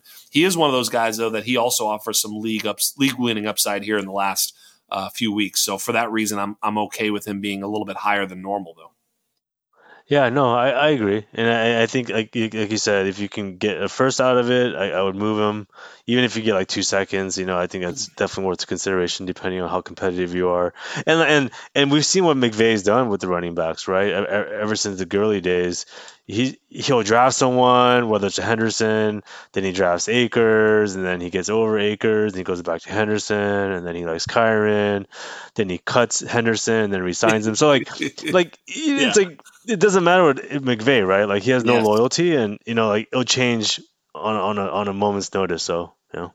yeah. And I was thinking about it too because it's like, um, you know, we got the twenty twenty-four class coming in, and I don't think there's any running backs, but my God, are there wide receivers, bro? I mean, you know, um, Theo asked me this morning on the pod about like, um, you know, the anatomy, and like, I was like, yeah, there's going to be these just a ton of wide receivers that I like. And, it, and it's deep at the wide receiver position.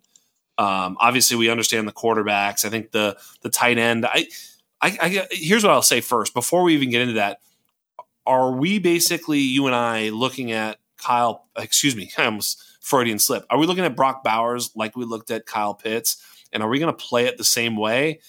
I mean, we don't have all the information, so I know there's more to come, but in general, are, are your Spidey senses up with this Bowers situation? Yeah, I mean, it's hard to knock someone for like somebody else's mis- yes. mishaps, right? No. You know what I mean? Like it, it's it's not fair to like pin anything that happened with Kyle Pitts on Brock Bowers, right? But at the same right. time, I do want to say that with the Spidey sense thing, it's maybe just like a heightened awareness of like, let's not get ahead of ourselves, and like, sure. let's not like overhype a tight end prospect because they did this or that. Like, hey, they're a great prospect, put them in a box, right? And like, like, you know, analyze them within the anatomy framework. But I don't know. And I don't want to put any other standards on them or, you know, on him or, or treat him any differently just because like what we've seen with Kyle Pitts. Yeah, I guess yeah. I guess that's what I would say about that. Yeah, I agree. I, I guess what I was getting at too is a little bit like um, it's like um, I think he's going to get steamed, and I think he's going to be steamed uh-huh. to the point where there's going to be people who are saying he's the one point oh one in non you know non superflex or who, who knows tight end premium superflex yeah. and things like this. You're going to see that. And the reason you're going to see that is because I think he's going to – the A D P is going to be like – he's going to be picked four or five. Like, right – it's like him or Neighbors, I think, you know, for for much of the, you know, the pre-draft stuff, before it all, all right now, like, you know, all this stuff, he's going to be in that that range, right? And so in order to be a Bowers fan, you're going to have to say something greater than that. Right. Oh uh, yeah. You see what I'm saying? I, I, yeah, I, yeah. That's that's a good point. That that's that's, a, that's an interesting thing. Yeah. That's what's going to happen. It's going to be like, because same thing with Pitts. Remember, it was you. I know you remember it was Pitts one point oh one in all formats. I remember those tweets. Yeah, yeah. They were out yep, there yep, by yep. multiple people, and this was a, a take people were saying, and it was like, wait, what the fuck are you talking about? Like Trevor Lawrence and Jamar Chase are in this class. Like, slow your roll, Chief. And so yeah. you know, it's like I, I had Pitts at like pick ten or something behind Javonte, and you know, maybe that looks bad, but it actually doesn't somehow. I don't even understand. Like, you know, it's like, um, so yeah, it's like, I think at the end of the day, maybe there's some s- somewhere in between there, you know, maybe he's, he's, cause here's the thing. I think that also, I think Laporta, Kincaid, McBride, I think these types of players will have a bigger impact on Bauer's draft position than Kyle Pitts. Yeah, yeah, that, that, yeah. I mean, like on the on the psyche know, like, of, of drafters, I want the next. Yeah, Laporta. yeah, because it could. Yeah, exactly. I want the next. Yeah, exactly. I want the next Laporta. I want the next Kincaid, right? Yeah, like I, I saw that. I want the next McBride, right? Even yes. like you know whatever we're seeing, right? Um, yes. Yeah. So yeah, no, I think I think I think I think people are gonna get hyped, and I, I think you might have tweeted. I saw that like something about if he went went to like Cincinnati. I don't know. Someone said like if if Brock Bowers ends up in a like a really nice spot. Although Ch- Joe Burrow hasn't really targeted tight ends, I don't think right. historically. Yeah, I don't know um, if that's but still enough. like yeah. M- yeah. Imagine if he ends up in a spot though with like you know you know really good quarterback, good situation. You know he probably gets steamed up even more. Yeah, like with um, Mac Jones or something like that. Yeah, yeah, like something like that. Really, yeah. really good spot like that. Um, but yeah, I, I think that's what's going to happen. I think, I think that's what's going to happen. But it leads me to put put the put the the wide receiver class, which I think, I think, I told Theo, I said, I think I'm going to be trading the Brock Bowers pick. In other words, when it's when it's clear that it's like someone's going to want Bowers wherever I'm picking, I'm going to be so yeah, yeah. happy to trade back and be like, trade you back. Know, like Just grab, grab, grab a receiver. Grab yeah, a receiver, here you right? go. I'll grab yeah, a future yeah. first and fucking Roma Dunze or something, you know, like good yeah. for you, homie. You know, like, yeah. you know, I'll just, I'll just move that back. And, you know, I'm not so sure, you know, the, the, the process is also going to tell us a story, like where these guys are drafted, how many go in the first round, the wide receivers that is, but the wide receivers obviously has Marvin Harrison Junior, who I think is, do you think we're crazy calling him a top ten, top five or ten dynasty wide receiver today? Uh, no, I don't think it's crazy at all, yeah. right? And we, we did this. We did this with Bijan. We did this with like J T, right? We yep. did this with Brees, right? Yep. We did this with Jamar. Chase and Jefferson, yep. yeah, yep. right? Like we've done not this Jefferson. before, right? Not Jefferson. Je- no, yeah, not no, not Jefferson, but Jamar, Jamar, Jamar, yeah. Yep. Um, yeah. So yeah, we've we've we've done that as a community, yep. right? Um, so it's not out, out of the question. Yeah, and I think um, he's all that. And I think he's all of that. I think that's. Do I you think? think it's fair. I, I, I, I heard some noise. I don't. I, I mean, it's probably just you know really rampant speculation. But with the TreVeyon, do you think Marvin would consider? Dude, that would fucking break everything, wouldn't it? Imagine if he did. Wouldn't it? it? Yeah. I, I shouldn't even have said that, right? I shouldn't. I saw the rumors. I saw it. Right? Yeah. yeah, I saw that, and I was like, no, fuck no. But it's but it's like no, but maybe, right? Yeah, like it's possible, man. Right? Like why? Why would TreVeyon even do that? Like, is there something else going on? Like. It's interesting, man. Yeah, dude. I, I think it's great. It'd be fun. Yeah, the uh, it'd be it'd be terrible for dynasty holders, like all the all the rebuilders, like holding their bags, like waiting. Uh, I have a league where I, I actually am holding the one oh one and the one oh two, and ooh. I would be devastated. I yeah, be devastated. Yes, because you you uh, uh, it's a super flex league. Yeah, yeah. Yeah, so it's just like yeah. click, click. Yeah, Caleb yeah. and Mark exactly. Harrison. Yeah, yeah, like, yeah. Thank you. Yeah, yeah, yeah, exactly. I mean, if if Marvin wasn't there, I I I just take Drake May probably and yeah. just call it a day. But yep. but still though, right? Like it it was it's so fun just to like imagine. Like I'm already building the team. Like yes. I, I stripped it all down, and I'm like Caleb, Marvin, boom, like, boom. I don't care. I don't care about the rest of the team. Like yeah. let's just start there. Let's just start there. You know, it's there's gonna it, it's gonna be interesting to see. You know, I I, I remember I was on a, a pod and I was asked earl, earlier in the in the off season before you know before the season, who are some of your sells? And it was with Billy Muzio, and I was like, um, I, I picked it was it was kind of entertaining, and it turned out to be extremely correct. He asked me for my sell at each position: running back, wide receiver, and tight end. And the running back was Bijan. And it was like, oh, because at the time he was the R B one, easy, worth all of it. Where you could get C M C and J T for that motherfucker in the offseason, you know? I was like, I was like, I'd sell a fucking Bijan because it's like you can get so much for him. And it's unless he's the R B one overall in, in twenty twenty-three, he will have not lived up to the hype, you know, which he's very unlikely mm-hmm. to be the R B one in twenty twenty-three. So sell him for that reason. My wide receiver was Drake London. And my tight end mm-hmm. was Kyle Pitts. I just literally yeah. sold all the Atlanta stuff, which was exactly correct as it turned out, right? Excuse me. So it's like, I wonder, you know, if there's going to be some value in selling the one oh one and the one oh two because you can just get, you know, you get like just crazy. You get like Trevor Lawrence and two firsts or so. You know what I mean? Like it's like, yeah, okay, fine. Like I'll okay, like I, you know. Great. I, I, I'm rebuilding. How much better could it be? I can sell Marvin Harrison and get like Amon-Ra Saint Brown and, you know, and stuff. And you're like, cool, let's do that. You know, it's like, I think there's going to be some, some crazy opportunities for sell uh, of those two picks. Should it be, you know, Caleb and Marvin Harrison potentially, you know, um, you know, we'll see how the hype machine works this offseason, but I really think there's going to be some, some sell opportunities for those two, first two picks. Yeah, you should always be always be ready to sell. Even with the whole Bijan thing, I remember on Twitter I said, you know, if, if you're rebuilding, I don't know if you remember, I tweeted, yes, if you're rebuilding, you have the one oh one, trade that, trade Bijan and get like the King's ransom, right? Like just go get four firsts or whatever, right? Like you said, go get J T and a couple firsts and this, that, yes. another thing, whatever, right? Just get whatever. A bunch of receivers, right? And people are like, oh, you're stupid. Like, I would never do such things. Like, oh, it's Bijan. Like, you know, he's going to be good for, like, the next five years. It's like, well, sure. year one, year one, he wasn't good. So you already lost that one. You yep, know, He and didn't like, win you anything, right? He's a yeah. good player. He's a great player. He's maybe the best yeah. pure running back in the league. All that is true, but doesn't score you fantasy points. And it's like, yeah, you're, you, you, you know, you were one hundred percent right. And and that's what it is. It's, it's a little bit of that leaning into it. It's so hard to do because it is. It's nothing more fun than the push the button for Bijan, and there will be nothing more fun than pushing the Marvin Harrison draft button. yeah, man. It's yeah. true, it's gonna... man. Like pushing uh, uh, that fucking uh, uh, button is fun as fuck, dude.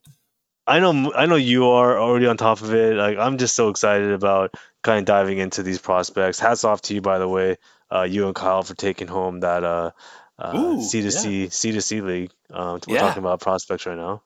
Yeah, um, and, I yeah, mean, and, and, and you picked up some kind of, you know, some heavy hitters on the college side that are gonna, yeah. I think, translate over to the the pros too, right? So, hey, it was magnanimous, magnanimous of me to do so, right? I yeah, sold was, C M C for the college championship for Kyle.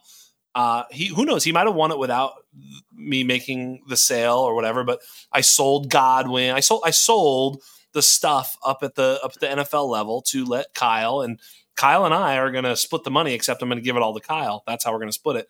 So good job, Kyle. He wins all the money in that league. Good for him.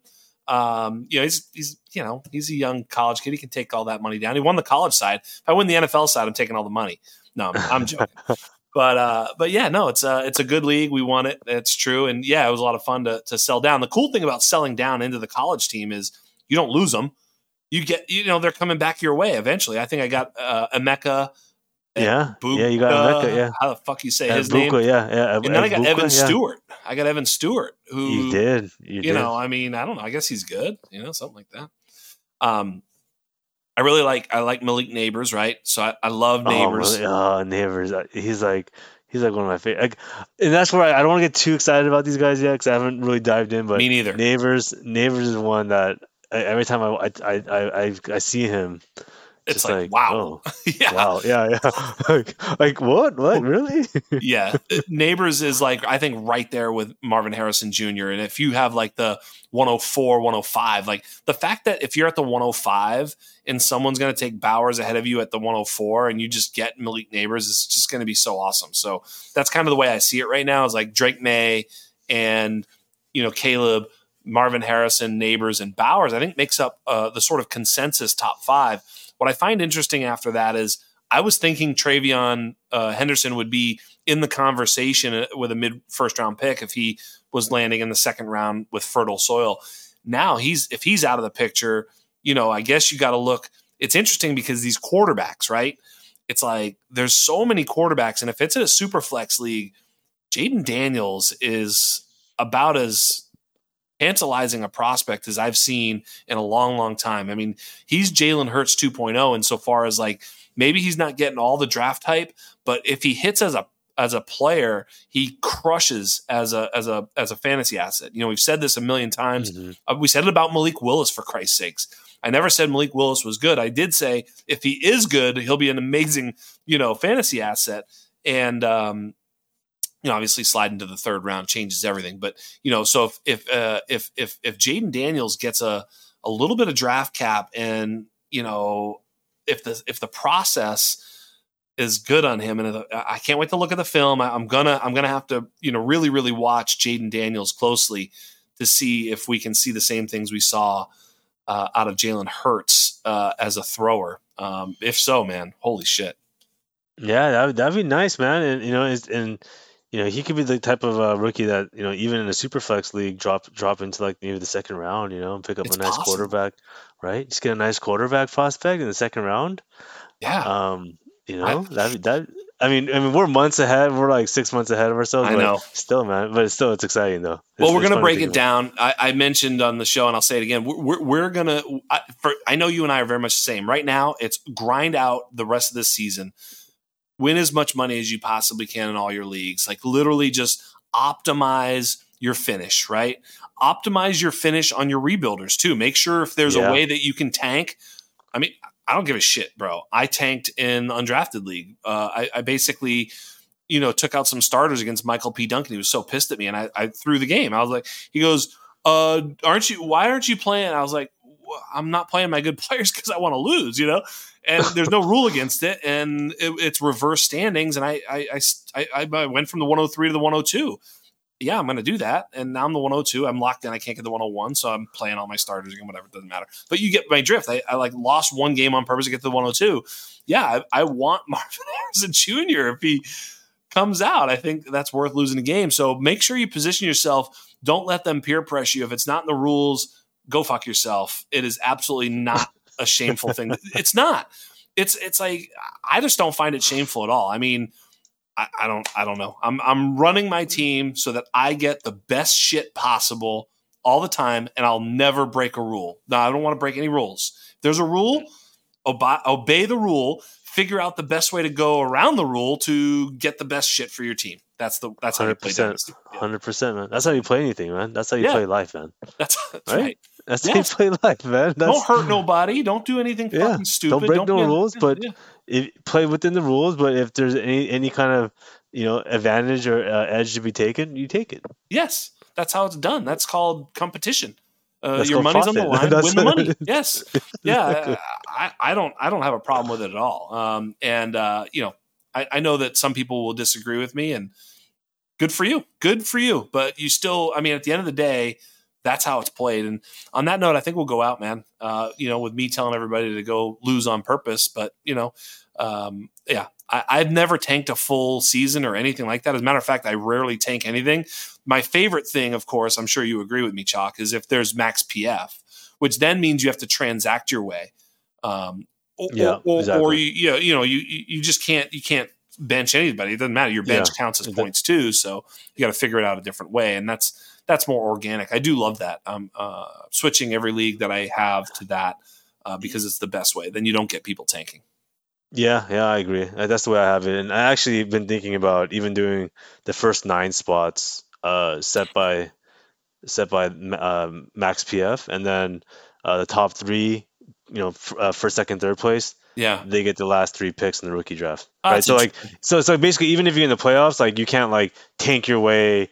Like, oh shit, like I'm gonna get fifth place, like doesn't really matter, I'm just gonna lose anyway. I'm gonna bench yeah. my, my starter. Oh, you, right? So like you know yeah. what I do though? Um the um I make it so like uh the final four, you know, obviously the winner of the championship game gets the um gets the twelfth pick, but I yeah. have the, the the consolation game is for the better pick. Oh, the winner, third place game. Winner gets the better pick. Oh, that's cool. Oh, yeah, right? That's smart. That's smart. Yeah. That Fuck smart. You. We're playing for the pick. Fuck you. picks on the line. Oh yeah. You know, if I beat oh, your yeah. ass, I get the better pick. You know, oh, whatever like it is. I like yeah. That.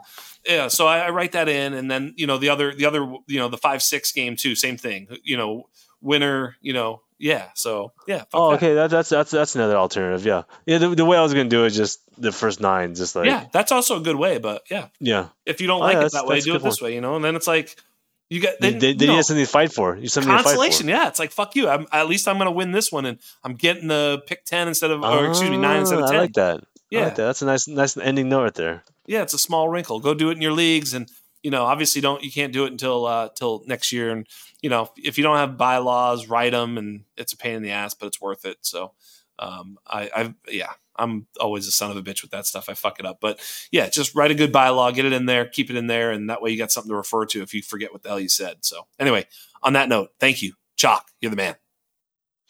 No, thanks for having me, man. Always, always fun hanging out. Yeah, that was a good one. We we went. We could have gone forever, man. I was feeling no pain tonight, baby. Yeah, man. We're we're in it to win it. You're awesome. You guys know where to find Chalk at one oh one Chalk, at the Undroppables, the undroppables dot com. Keep following along. We're gonna get to these prospects soon. It's gonna be so much fun. We'll do gratuitous mock draft shows and shit like that. It's gonna be fucking lots of fun. We'll get John Lobb and uh, Felix Sharp and Ray G back on the show, and the anatomy cooking and all of it. It's gonna be so much fun. Can't wait. Keep tuning in. See what we got next week. Maybe Tommy will be on the show next week. God bless him. Let's go. On behalf of everybody here at The Undrafted, on behalf of everybody here at The Undroppables, on behalf of a very busy Michael P. or Precious Duncan, you have been joined by The Chalk. I am Jax Falcone, and we are out.